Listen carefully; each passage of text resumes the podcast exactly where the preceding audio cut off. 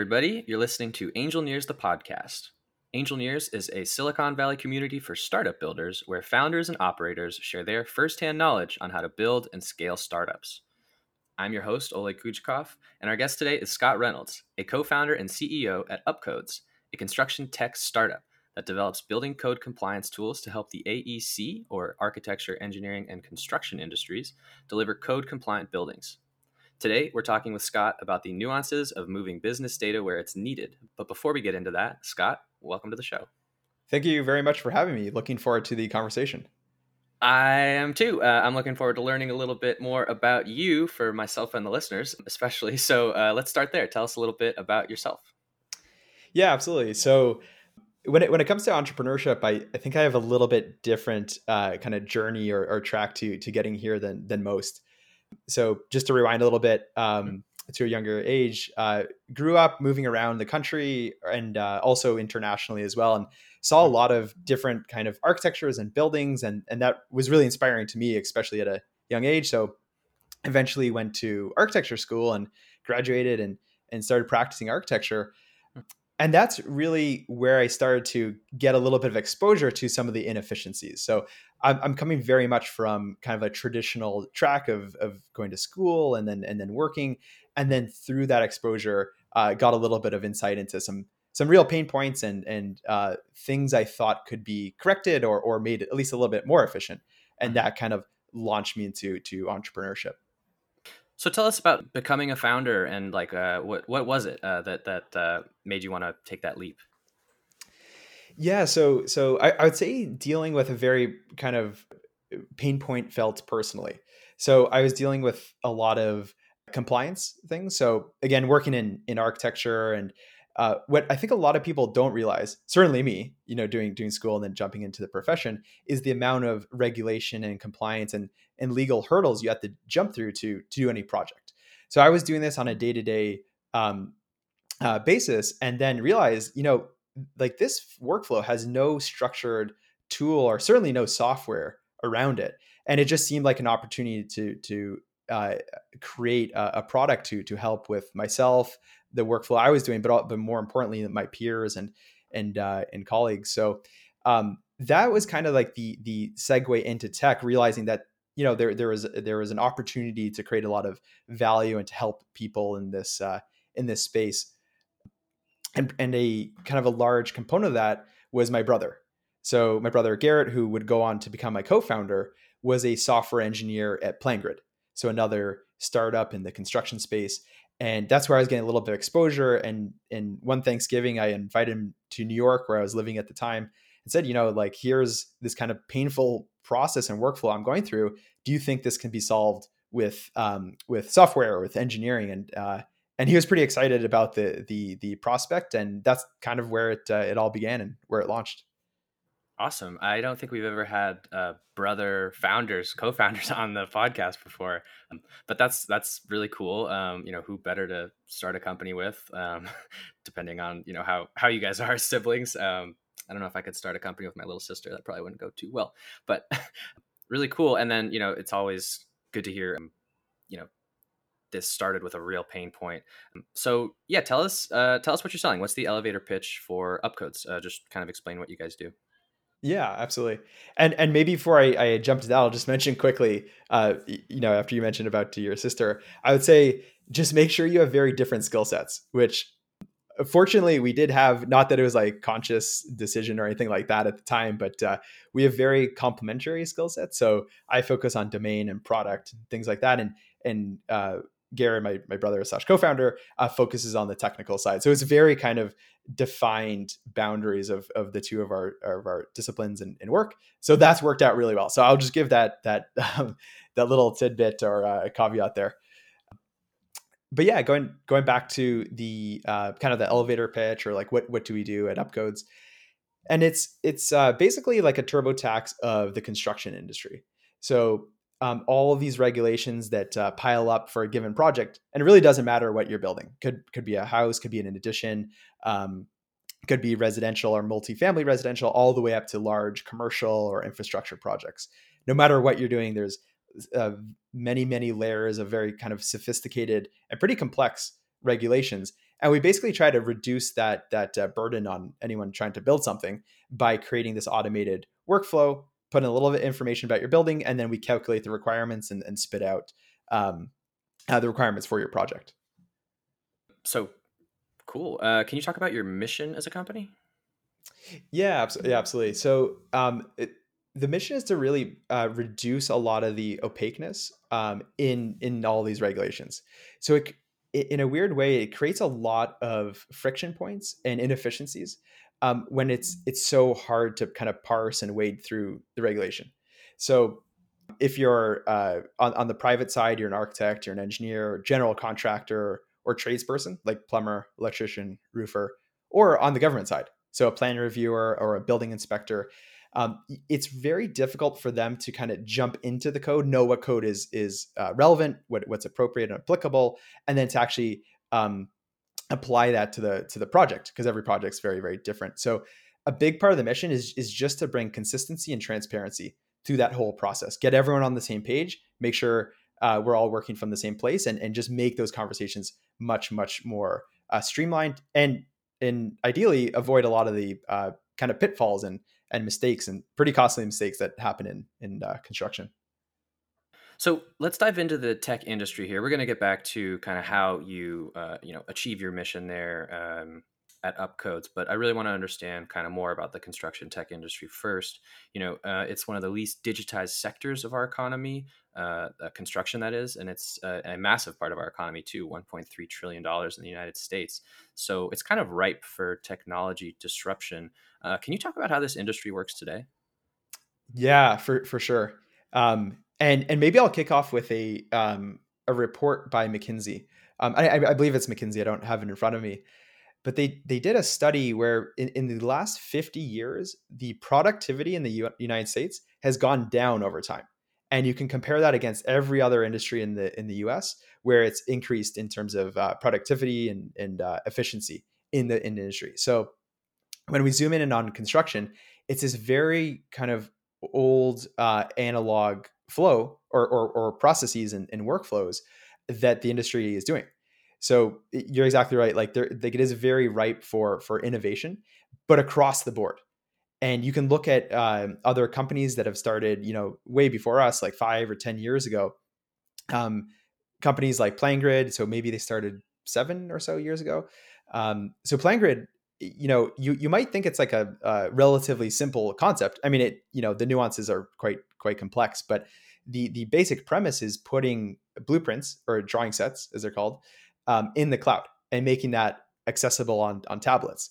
And it, it, might sound simple, you know, just just sync this stuff to the cloud, make sure everyone's on the same page, li- literally on the same page, um, and and in the field. Um, and, and and it was a huge product and a huge company. Um, I believe exited to Autodesk for 870 million, I, I believe. Um, so these little opportunities are actually quite substantive. Like you said, 1.3 trillion dollar industry. Even if it's a small um, pain point or opportunity, it, it actually when you multiply it by by that size of a market, it actually becomes quite quite large. Um, yeah, so I, I would just kind of say that there's a lot of opportunity. I think all this low hanging fruit is just starting to be um, engaged by different uh, tech companies and, and uh, products out there. Right. Well, that's really interesting. Um, you know, you mentioned the older workflows, and I imagine these are like really large projects. Um, so any any piece you can kind of digitize, it's probably uh, you know pretty worth your time. Um, so let's let's dive into some of these like uh, projects and, and the challenges there. What, what are the key kind of challenges that that you see across uh, all sorts of construction projects? Yeah. So um, and and, it, and it's kind of interesting. Like we we think about construction as this kind of singular large industry, but in reality, it's broken into a couple different large buckets. Um, you have an architecture, engineering, and construction, and sometimes people include owners. So it's AEC, sometimes AECO. Um, and the the challenges are pretty different across those those sectors. Now we we work a lot with with architects, also homeowners and, and other folks too, but a large bucket are homeowners. Uh, we do get into uh, general contractors, the GCs, and also into to the governments, but we're we're seeing pretty diverse uh, kind of uh, pain points or friction points across them all.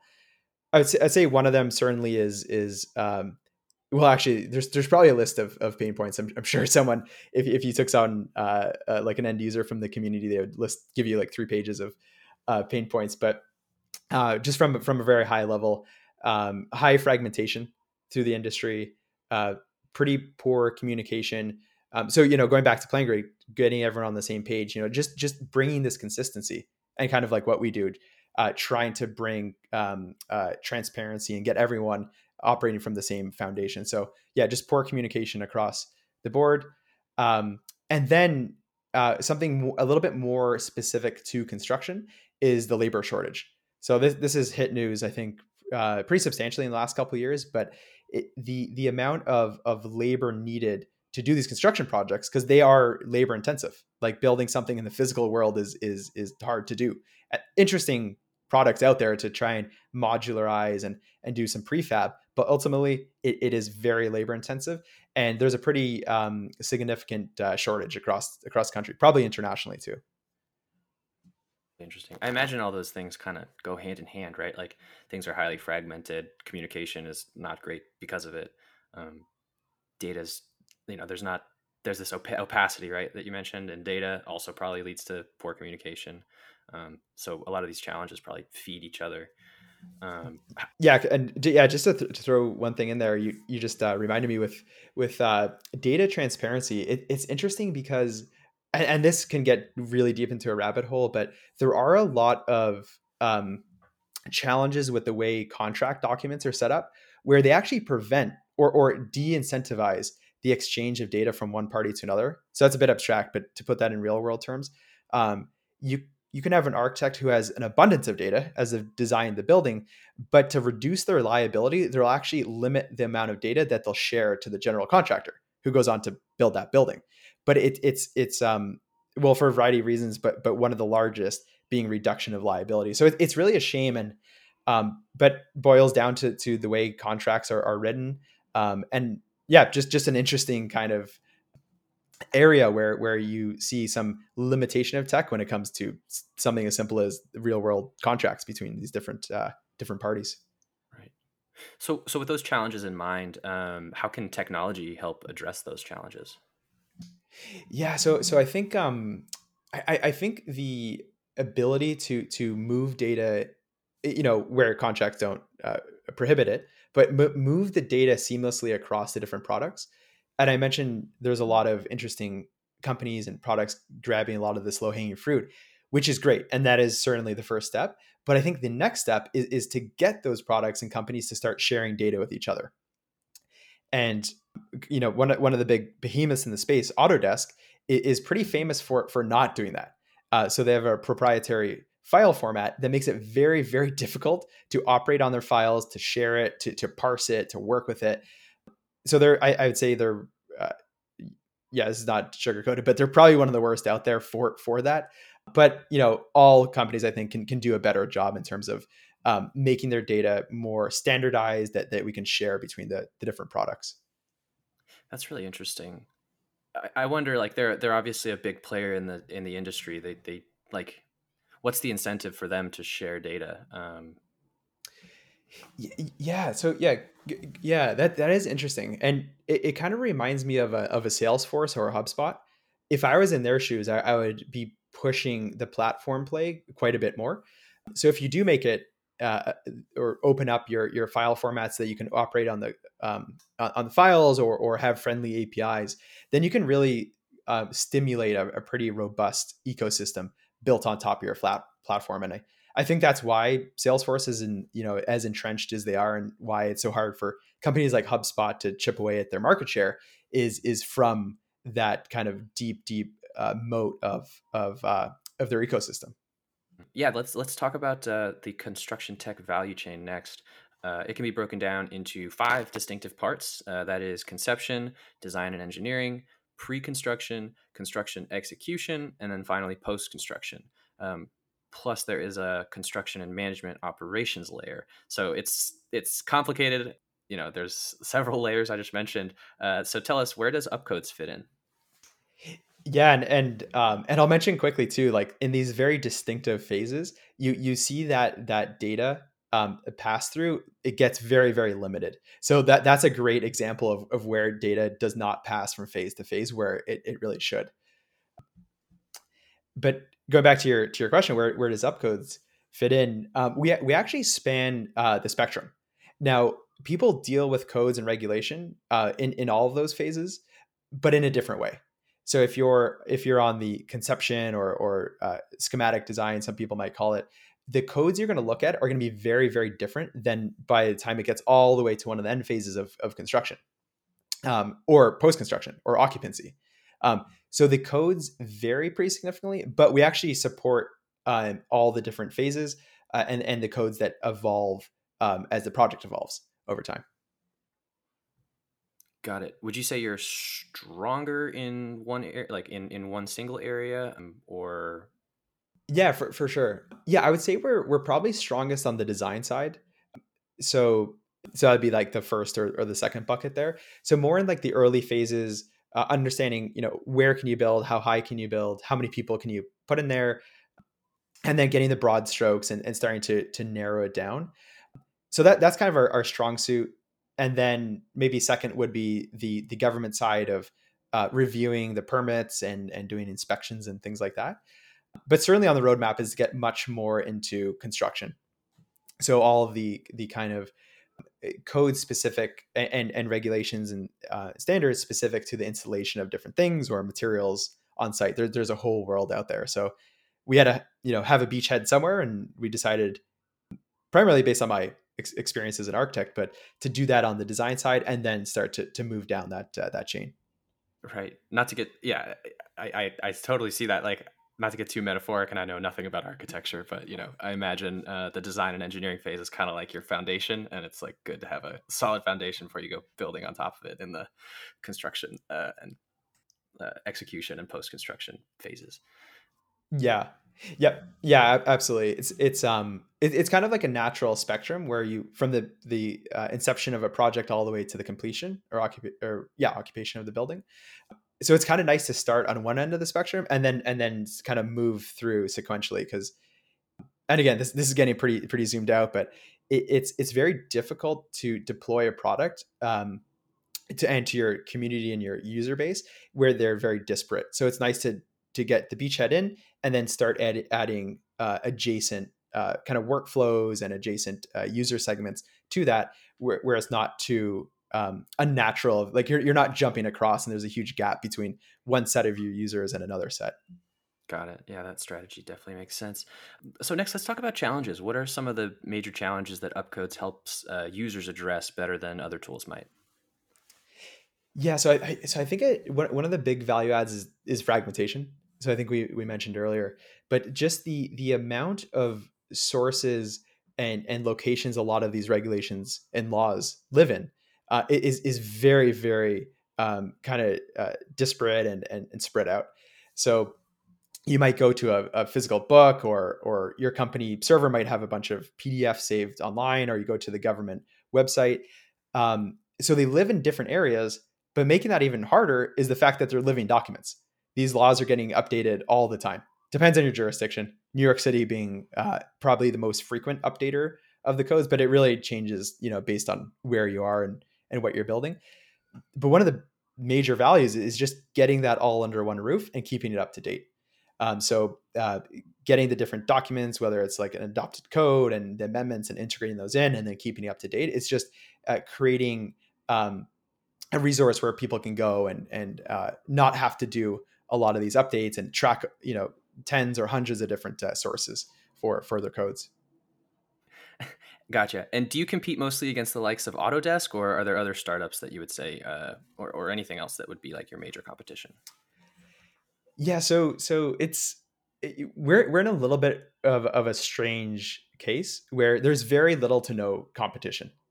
So it's it's been um, somewhat uh, suppressed over the last decade or two, and th- this you know gets into another potential uh, big rabbit hole. But one of the biggest challenges for us was getting into litigation um, early on in, in the startup's life. And um, just from a very high level, it might sound a little bit surprising, but there's um, nonprofits that claim copyright on the laws. So part of our platform is providing free unfettered access to these these same laws. So we we got hit early on with with a lawsuit that that we had to go through and litigate, and we we won all the major points.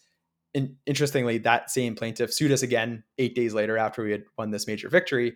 Uh, we had to beat them in that second lawsuit, but in a, in a in a weird way, like they have suppressed so much potential innovation in this space for the last decade or two, and we've had so many people, either companies or individuals, reach out saying, "Hey, how how are you doing? You know what you do?" because we tried to do something similar and then these these huge incumbents came you know came down on us like with their lawyers sending nasty letters or threatening to sue and, and shut down all those potential companies and products. So in in all these other industries like you look at lawyers in, in law like they have a very robust set of tools that they can choose from when they're doing legal research and things like that. But architects engineers and, and gcs just don't have that uh, th- those options. Like that ecosystem of, of technology just doesn't exist for them. So we're one of the first to to kind of come through this um, and had to go through like the discomfort and and uh, um, all the all the uh, elements that uh, that lawsuits bring. Uh, but we're coming through the other end of that, which is which is great. Uh, but to answer, you know, go back to your question about competition. Unfortunately, uh, in a weird way, it, we're we're sad to see like a, a very very little amount of innovation in the space. Yeah. Well, first off, congratulations for getting through um, to this point. But you know that's so interesting because typically, if you're starting a company, and uh, I think this is just like an industry standard, uh, er, not even in, there is no industry. This is just a startups thing. Like if people say there's no competition, that's typically a sign that you're not like in a viable market. Yeah. Right. Right so does that worry you or or this is just kind of the the one of the unique parts of uh, this industry you're in yeah that's a that's a really good question no I guess it doesn't worry us too much. It, it, it would if we if we didn't know that so many people had been kind of shut out from from doing the space. Like there, there's a huge amount of of of interest um, from and i would say like pull from the community just because there's there's been like you know an innovation drought for for so long. So I think both knowing that people were kind of artificially suppressed from from joining it, but then also just hearing from the community how you know badly these these tools are needed to to manage and help in their their day to day workflow. So I think from both ends, uh, we're we're kind of reminded that it's uh, there's a lot of value to add and and uh, uh, pain points to to remove. For sure, awesome. Well, let's dive into upcodes.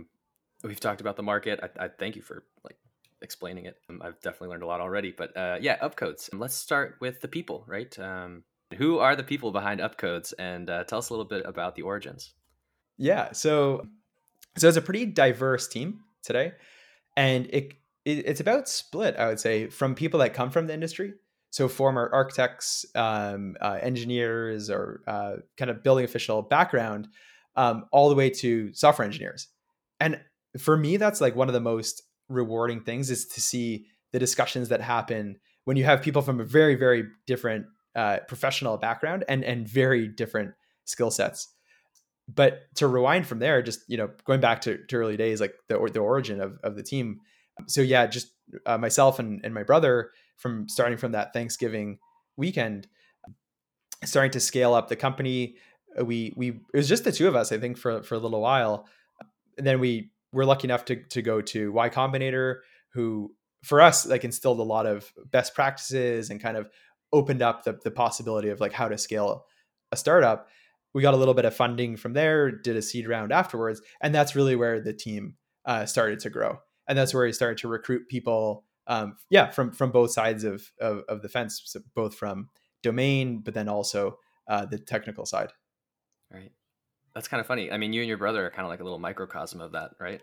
Yeah. Yeah, exactly. And and um yeah, it's it's it's interesting to think about the recruiting. Like I'll I'll know how to screen and where to look and and and can um, reach out to my network in terms of the the architects and the design side and GCs mm-hmm. and things like that. And then uh, my brother, the counterpart, knows how to do that for the technical side. So yeah, it works out uh, really well. Awesome. Um, okay, well, well, next next let's talk timing timing is so important for uh, for all startups. Uh, why is now the right time for your company? Yeah, so so it it's kind of interesting. So I I think like like the timing component is so critical for so many companies. but again, going going back to to to the lawsuit thing, what one of the interesting things is the right timing was probably earlier than than us. Even It's it probably like a like five to ten years earlier than us. Probably would have you know been the correct time. Now, people uh, were prevented from joining at that time. You know, so it's in in in a strange way we're a little bit different than most in terms of timing because it was controlled by these kind of external factors. Um, but I mean, it, you know, because the timing was earlier, like there is there is a very significant need, and everything and all the technology is there, and everything's kind of queued up. And for us, it's it's more of a question of like execution and moving quickly, but also you know building the right things and and not making mistakes. So, um, I guess the yeah, I guess the demand is certainly there. It's it's more yeah on on on uh, making the right choices and and moving quickly. Awesome. Um, how about the core elements of your platform? Um, what what what would you say are the core elements of Upcodes? Yeah, so I, I'd say probably two things.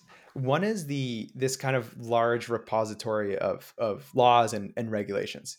So just the infrastructure and systems to uh, to not only ingest all this data, uh, parse it, structure it, and bring into a unified format, but then keep them up to date. So on that first part of of ingesting it, you I mean you could probably imagine um, the the diversity of data sources is is pretty staggering. So you'll get a government site, and it could be a PDF, it could be semi-structured data like like pseudo HTML, or or or nicely structured, and and everything in between. Um, so the systems we never anticipated how kind of robust they would need to be, but just the ability to to get the data uh, in whatever form it might come from, and then uh, parse that, clean it, analyze it and then and then put it into this unified format which is kind of the starting line. So so that's kind of like the first kind of core element i would say. And then the second core element is actually operating on that data. Okay now that we have it all in one place and, and it's cleaned and it's parsed you know what can we do with that data? And i think that's where it gets really interesting where you start to kind of connect the ecosystem of dots. So all the different codes kind of point at each other but they're not you know being restricted by like a like a physical uh, book form. They couldn't actually like link out to each other but now we can kind of tie all this information together map out how do regulations and requirements change across the country. So if you're deploying or you're building in say la or, or sf in california versus miami or, or new york city how, how does that change what are the requirement differences between those jurisdictions and then you know the automation component so saying okay we have all the data in one place, but people still need to go through manually and they still need to read it and and then and then interpret it and, and apply it to their projects. What can we do with software to start to to pull insights from that and, and automate those those workflows? So I'd say that's like another core component, and that one is is much more recent than the other ones. That's kind of what we're putting our heads down and, and focusing on today. Got it. Definitely some interesting challenges there. Let's take a look under the hood. Uh, talk, tell us about your technology stack and what kind of important early choices you had to make. Well, I, I think it, it, like, and this I don't know if this answers the question, but I think one of the biggest decisions was to be very conscious of tech debt. So the the tech stack today looks very different than it did when we started, and it's constantly evolving, and and it likely will look a lot different in two or three years from now but just I think the biggest decision was okay, let's be very conscious of of the uh, the tech debt. Let's uh, carve out dedicated time to, to deal with that. So maybe we do one or two sprints, um, or if you're doing Kanban style, you know, maybe it's your three weeks of product development, but then one week of paying down tech debt, and and always you know being very conscious of that and and keeping it balanced. And then when you need to, investing up front to to switch to swap out a piece of the tech stack to to a more modern tool or or maybe you chose a tool and you didn't have all the information that you have today and and and there's actually a better option out there so i, I think ultimately it's just just being flexible with it not not sticking with with your guns and saying like okay that's the way it started that's the way we will be forever but rather um uh, jumping between uh, the technologies when it uh, when it makes sense definitely and I imagine it, you've had to grow. I mean, you mentioned the robustness of the data and, and how you know your your technology had to handle even more than you kind of expected. Um, maybe talk about that. Like, w- has it just been like more data, large data? Is it the file formats that are challenging? Like, what what there is um, what's there as, as like a big challenge for your technology? It, yeah, so so I'd say um, I'd say like all of the above, um, but I'll I'll use one one example. Um, so so when we started, we we thought, and we started with a subset of of of these regulations and laws, and and and that looked and had a certain format. And so we built a lot of the database and the systems and and the UI and the UX and like how how do people interact with it. Um, and all this was based on on on the premise of of this initial set of codes. Hmm. But then lo and behold, uh, they're, they're, like as we started adding more information and and more uh, regulations to to the platform, those were in very very different formats. So uh, they it kind of broke the schema, broke broke the database, and um, and we needed to evolve it from there. Then lo and behold, you know, six months later, we're bringing on more information and, and it breaks it again. Mm-hmm. So um, so I'd say the you know just to use one example, but it's it, it's so hard to predict all the the possibilities and the and the use cases, and sometimes you know it doesn't make sense to try and predict them all. Um, you know, in, in that one case, you know maybe it would have been helpful to to like look way far ahead and, and plan for that. But there's probably 10 things going on and the other nine things were, were worked out really well. But had we looked that far ahead for all 10 we would have been way behind than where we are today. So i think it kind of goes back to that theme of just being as nimble as you can and just be prepared to, to change as new information uh, comes in. Mm-hmm. How do you use uh, AI to create the spell check for buildings? Yeah, so so going back to actually uh, kind of fragmentation and, and data problems that we mentioned earlier, mm-hmm. there are certain touch points in the in the process that are very very kind of fragmented and the data is very uh, unclean or, or, or yeah, very diverse and in, in, in, a different uh, structure and format. Mm-hmm. So to, to give a, a, a, real world example, so in part of the the spell check for buildings, we look at 3D models buildings. So it's called building information modeling or BIM in the industry. So basically, just a, a like in your computer is a 3D representation of the building that will mm-hmm. then get flattened to your to your blueprints. But it starts in this, and designers today use this this 3D model. Okay so we'll look at that model and, and start to automatically flag code issues. So we'll say, okay, we're looking, let's say like at, at, a bathroom. In this bathroom, you need a certain amount of space for a wheelchair to turn around. This is a commercial bathroom.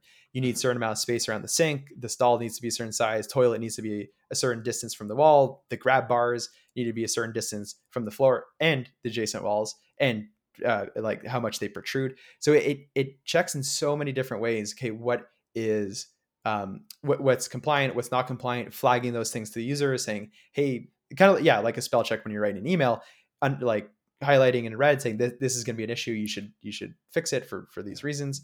Um, but one of the major learnings early on was looking at the user's data and then seeing how diverse, how fragmented that data was. So every um, firm that we were working with had a different way to represent the different data. They modeled it a different way. We call that model craft. Um, but within these firms, different teams had a different way to model. And within those teams, different individuals had a different way to model. So you end up with a very, very diverse set of, of um, ways that this the same information can be described. And so part of the, the the reason AI and ML is so valuable is that we can start to automatically create these ways to to parse the data and understand the object. So if you're let's say you you have like a, a sink uh, in, in in your model, someone might have modeled it a different way. They might the metadata behind it might be there, or maybe maybe not there, or maybe they call it something else. Maybe they mislabeled it. Um, so the the AIML can say, okay, I've seen you know like a thousand sinks before or, or 10,000 sinks even though you've labeled that the wrong way, I can start to identify the fact that that is most likely a sink. So, okay, maybe by accident you called it a door, but based on the geometry, based on the context and, and contextual clues, we can say that is in fact a sink. So, there's a couple touch points where it makes sense to to kind of invest in that side of AIML. And I will say it's like it's always a mix, right? Like like some things can be AI, but some things can be heuristics, and it really depends on on the challenge. But when you're dealing with kind of messiness and unstructured data, oftentimes the AI uh, will win out over heuristics. What are some of the key milestones to you to this point that you've achieved uh, along your journey? Oh yeah, good good question. So I, I think, yeah, I guess there, I guess there's a couple. One is that you know we've we've always been very kind of end user focused and community focused. So one of the biggest kind of milestones for us is is usage and the amount of people on the system and how much value are they deriving from the system and that was always our kind of focus from day one and, and still is so th- this is this is early on the example i'll give but it, it was such a kind of interesting milestone to pass which is the amount of user time per day when you add it all up in terms of hours surpassing the amount of time your team spent building the product that day so mm. if you have a couple people and say you're working eight or 10 hours on it, so you, you add that all up and maybe it adds up to like 50 hours that day, it, it, it's passing that threshold when there was more uh, user usage time that surpassed that 50 hours. And it, in a really cool way, like that, that's what technology products enable you to do. You can, you can leverage your skill set and leverage the product to, to impact more people than you could if it was like a manual one-to-one um, mm-hmm. thing. So um, that was early on when we when we passed that threshold. But it, for me, that is what stood out the most. Any other milestones worth mentioning, or? Yeah, no, I'm I'm just thinking of of some more. I, I would say like all like all the the the milestones in terms of um, users. So when we hit 50,000, when we hit 100,000, 200,000, 300,000, all the way up to 500,000, we, we like to celebrate all the little wins. So like each of those milestones were, you know, big celebrations um, internally and then you know when we when we surpass a, a million users it'll, it'll be surreal and it's it's like hard to imagine but back in the day it's hard to imagine passing half a million users so I, I think almost all the milestones and and celebrations come down to um, usage and and and and how much value are you providing and uh, use like yeah users and time on the site really. That is really exciting. With that in mind uh, you know your users let's talk about your customers. Who's buying this? So it's it's pretty diverse, and we we've never done sales or marketing. Now we're starting to get into that a little bit, but historically to the to this point, you know, getting up to five hundred thousand users, we, we've never done a sales or marketing. So so it's all been word of mouth and SEO driven. So people who find the site and going back to you know being very user centric, like we take NPS, so Net Promoter Score, extremely seriously, so that when you do use the product, it, it helps to such an extent that you're likely to you know share it with other people. Um, so we take that really really seriously, and I, I think it's it's paid dividends because I you know I think people and the feedback we've gotten is that they they enjoy using it, and then they tend to share it with their colleagues, and those colleagues might go on to different firms and they share it with that firm, and then governments that that use it that interact with with with uh, architects or engineers or homeowners they'll they'll share it there. So there's a there's a high degree of I wouldn't call it virality because it's, it's not, you know, this is not a consumer product and it's not like uh, social media or anything like that. So I, yeah, I wouldn't call it like the, the virality coefficient, but, but there is, there is a sense of natural spread to it as well. So, so we've always grown organically. And because of that, it's, it's been a pretty even spread across the whole industry.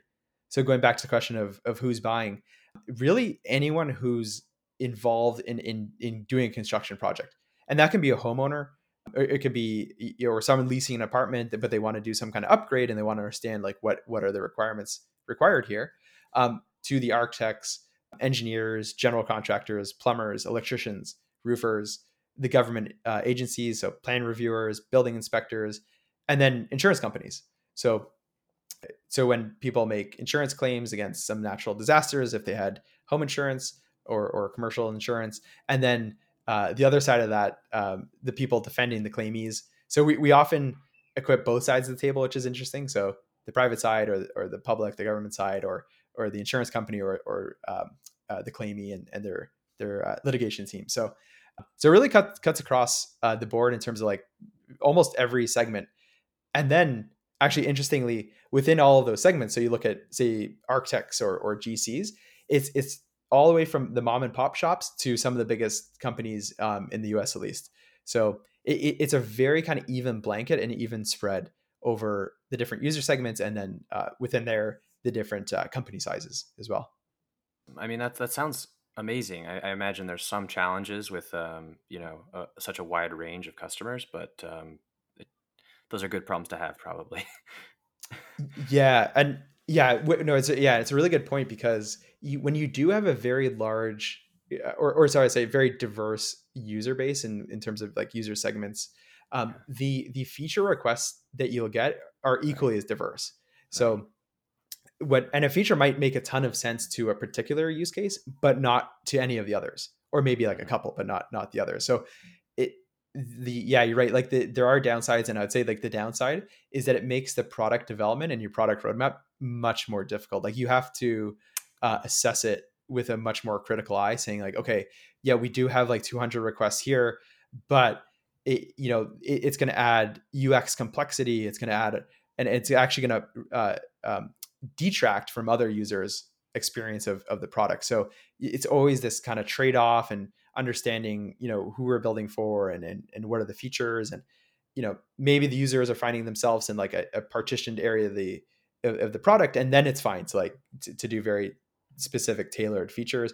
But if they're in like a more general area you have to be way more diligent and, and conscious about those trade-offs.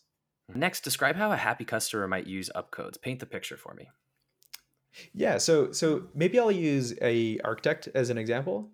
So the the kind of typical workflow they might be going out to look at government websites or trying to patch together the or cobble together this um, kind of picture of, of code and what applies to their project. And maybe someone refers them to go to upcodes so they can go to upcodes and they'll see all the the regulations and the codes under one roof and they can start to read through and and um, and collaborate and, and work with their team on those codes. But if they want to provide some some rails or some some guidelines and automate that that process they can upgrade to the premium tier. So it is freemium so they would be on that free side before. Hmm. and now they've upgraded and they can start to do that same research but in way less uh, manually. Um, this saves a lot of time but then also increases accuracy. So as they're doing those calculations they just put in some inputs it does the calculations and it'll actually flag things so like if you in the inputs if you said, okay, I want to build this building, let's say in in like Idaho, and it, I want this amount of people, and I want to build it out of this material, there, there's actually conflicts in the things you might propose. So we'll, we'll flag those. We'll say, hey, there's there's potential errors here in, in what you're proposing to try and catch any compliance errors as upstream as possible. So catch those things right away, but then they'll do they'll do this automated review and then they can start to share that with the team people can make comments they can you know kind of it's kind of like clay, especially early on, where you're trying to work the building, understand, you know, how big can you build and who's going to occupy the building. So you get multiple people involved. Um, but then when you when you settle on it, you can start to export all this data, and then you interface with the government. So then you'd hand off all this these documents saying, "Okay, here's my code sheet. Um, here's all all the uh, regulations I want to follow," and you give that to the department, and then we do equip the departments too, so they'll use upcodes to to verify that. So they they're at that point in time, the function is to double check and make sure everything is is looking okay. Basically, like a yeah second set of eyes on it. Um, so they'll go through. They'll use probably like a search engine or or maybe the same um, uh, calculator tools to de- define the requirements. So they'll go through, double check it, give approval, and then now the project can go into construction. Yeah, so that would kind of like end the architect's flow. Of course, they they they go on to like do what's called construction administration so they're overlooking the project. Uh, but in terms of like that bulk work that's done in terms of research and compliance that that would be the phase there. Got it. And you mentioned uh, these code calculators.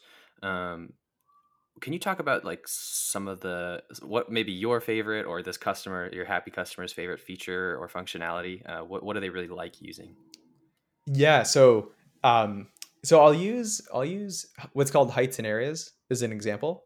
Mm-hmm. So it's it's a kind of um, and there's many modules. So this is this is like one of those modules, and I think I think the most popular, if not the second most popular. And it it, it defines okay. So you're you're building this jurisdiction. Uh, this is the amount of floors you want to um, to include or or occupants and you say what are the materials you're going to build out of? And then it can start to define how high can you build um, how how much square footage can you have on the on the um, floor plate or each each floor, and how many floors can you have on, on that site? So it, it's this very kind of broad stroke check of, of you know what is the scoping? Like how how big is this building um, going to be? And one of the reasons i like it so much is because it, it might sound simple, but the amount of work to to actually do that, at least traditionally when you're doing it by hand or or maybe you make an Excel um, file or something, is is like pretty intensive. It takes a lot a lot of time to do that, and it's all typically done manually. But because it's done manually, a lot of mistakes are, are made in that process.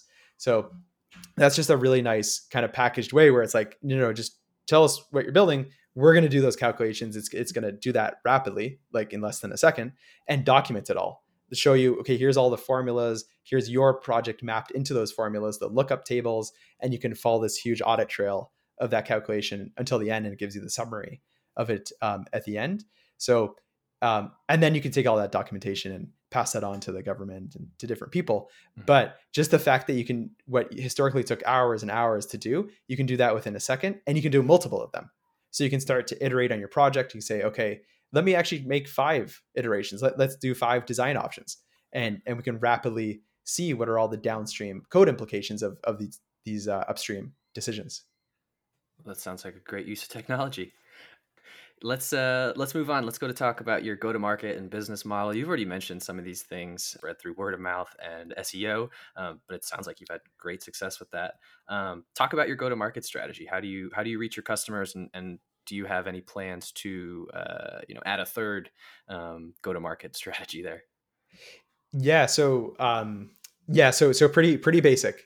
The go to market is is is just organic you know just word of mouth seo spread. So mm-hmm. pretty, pretty, pretty uh, boring, unfortunately, answer for you there. But we're, we're just starting to transition a little bit more into like the marketing side and, and, and sales and, and things like that. You know, just, uh, you know, and it, it's probably, to be honest, like founder bias. Both myself and my co-founder were very kind of product and engineering minded people. And in a way, the company is built to support that, where we could just, the whole team, we can just focus on product. Now we'll start building out like the sales function and other things like that. Um, but historically, the go to market very kind of straightforward and and uh, and and kind of boring. So I, I, wish I had a more exciting, different uh, user acquisition channels and and things like that. But uh, it's it's much uh, much more straightforward. Right. No, but I, I think um, going back to the foundation metaphor, I think uh, you know starting with product and engineering is um, probably a good place to start. I don't know. It's just my thoughts. Oh yeah, no, I'll just throw in quickly. Um, I just heard a quote from Michael Siebel, uh, who's the president of Y Combinator currently, mm-hmm. and the, the quote goes, "Build your product and then build your company," which mm. I thought was really potent, like really insightful. Which is basically, you know, make sure you have product market fit. Make sure you you've spent enough time building the product before you start scaling your team. And eh, we we hadn't heard that quote at the time, but that was definitely the ethos we were living. And I, I'm I'm glad he came along and put it into such a, like a succinct uh, uh, quote. But uh, but I, I, really believe in that wholeheartedly. Like I think you, you do see a lot of it was getting off topic, but uh, you do see a lot of rounds happening now, and and I think people do you know jump the gun a little bit and and, and try to build and hire aggressively ahead of product market fit and the the amount of agility you need early on to make to to um, get to product market fit requires a, a small team. Mm-hmm. Definitely, definitely next talk about how you make money. So we're a freemium model. So so all of those codes and and regulations that we maintain are all out there for free. So you can go you can you can browse and and see them. And that's on the free side of freemium. And then on the paid side is all this kind of advanced functionality built on top of that. So hmm. the ability to do these code calculators or, or make annotations uh, build up a company wide knowledge base um, through the through the um, through your firm as you've done research, shared projects. You can generate code reports and things like that. So we we kind of divide it by just unfettered free access to the codes, and then all this kind of automated and team centric um, features built on top of that. Hmm. All right. Well, let's start closing this thing up. Um, sort of to recap, uh, what's one thing about Upcodes that makes you stand out from the crowd? Oh yeah, that's that's a tough one. I, I would say maybe the the kind of focus on NPS and and just cut, like customer satisfaction and user satisfaction. Mm-hmm. And unfortunately, the construction industry has been served by a lot of software or or, or otherwise products that that I don't think are as user centric, and as a result, you you get pretty bad UX experiences, um, which I mean, myself personally, like it will drive me off the wall and and will make me not want to use a product. So just I think what has uh, you know historically separated us from from most is, is just that user centric uh, focus. All right, tough question. Good answer. How about next one? What are some of the biggest challenges that you face as a founder that keep you up at night? I I, I think the roadmap. So it, it's it, you know especially when you're in a greenfield uh, space where mm-hmm. where you don't have a lot of competition. So there there's not a lot to look at and, and, there's no like guidance. Like like where where should we be in two years or five years or ten years? There, there's just nothing to really go by. So so you're you're looking out and you're, you're trying to figure out. Meanwhile there's user requests coming in from every different user segment different company sizes and, and you're trying to uh, parse out those requests and figure out this long-term uh, product roadmap um, which is really really difficult. And I know I've mentioned a, a bunch of quotes here, so I'll, maybe I'll this, this will be my last one. I, I promise. um, but uh, Elon Musk had a great one, which is I, am probably going to butcher it, but it goes something like uh, doing entrepreneurship or a startup is is like looking into the abyss and chewing on glass, and and and and I think like for us that that manifests in the, in the roadmap. You like we're looking out into the darkness or the abyss, um, not knowing quite where you're going, and and it, there are challenges and things are uncomfortable. So uh, that quote definitely resonated a lot with us. And yeah, again, that comes down to the to the roadmap. That's pretty funny. Um, all right, last one here from me. Can you share something significant or surprising that you've learned from your entrepreneurial entrepreneurial journey uh, in the last twelve months? Yeah, I think I, I think the the power of technology to impact workflows.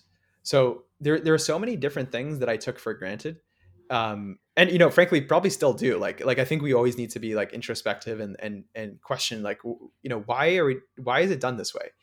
But ju- just the power of of of technology to to um resolve some things uh, obviously not everything but like that example we looked at before of of that code calculator mm. why are we spending hours doing that manually? Like computers are very very good at doing calculations.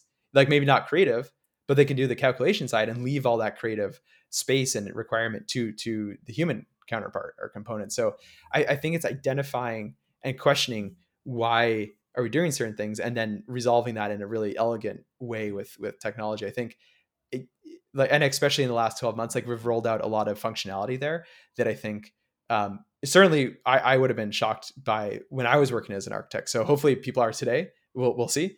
Um, but uh, yeah, that that uh, kind of uh, ceases to to surprise me how powerful it can be. Definitely. Well said. All right, uh, let's get out of here. Before we go, uh, what's the best way for our listeners to reach you and learn more about Upcodes? Yeah, I think uh, probably on Twitter. Well, you can learn about Upcodes at, at the website up.codes, which is a weird domain, but the domain is literally .codes, so dot .codes, up.codes, or at Twitter. So we like to engage with the community and love having chats and and and sharing features or thoughts and things like that on on Twitter. Um, so we're just at upcodes. So U P C O D E S. Awesome. All right, Scott, we're going to end it there. If you liked our show, please subscribe wherever you listen to podcasts and please leave us a rating.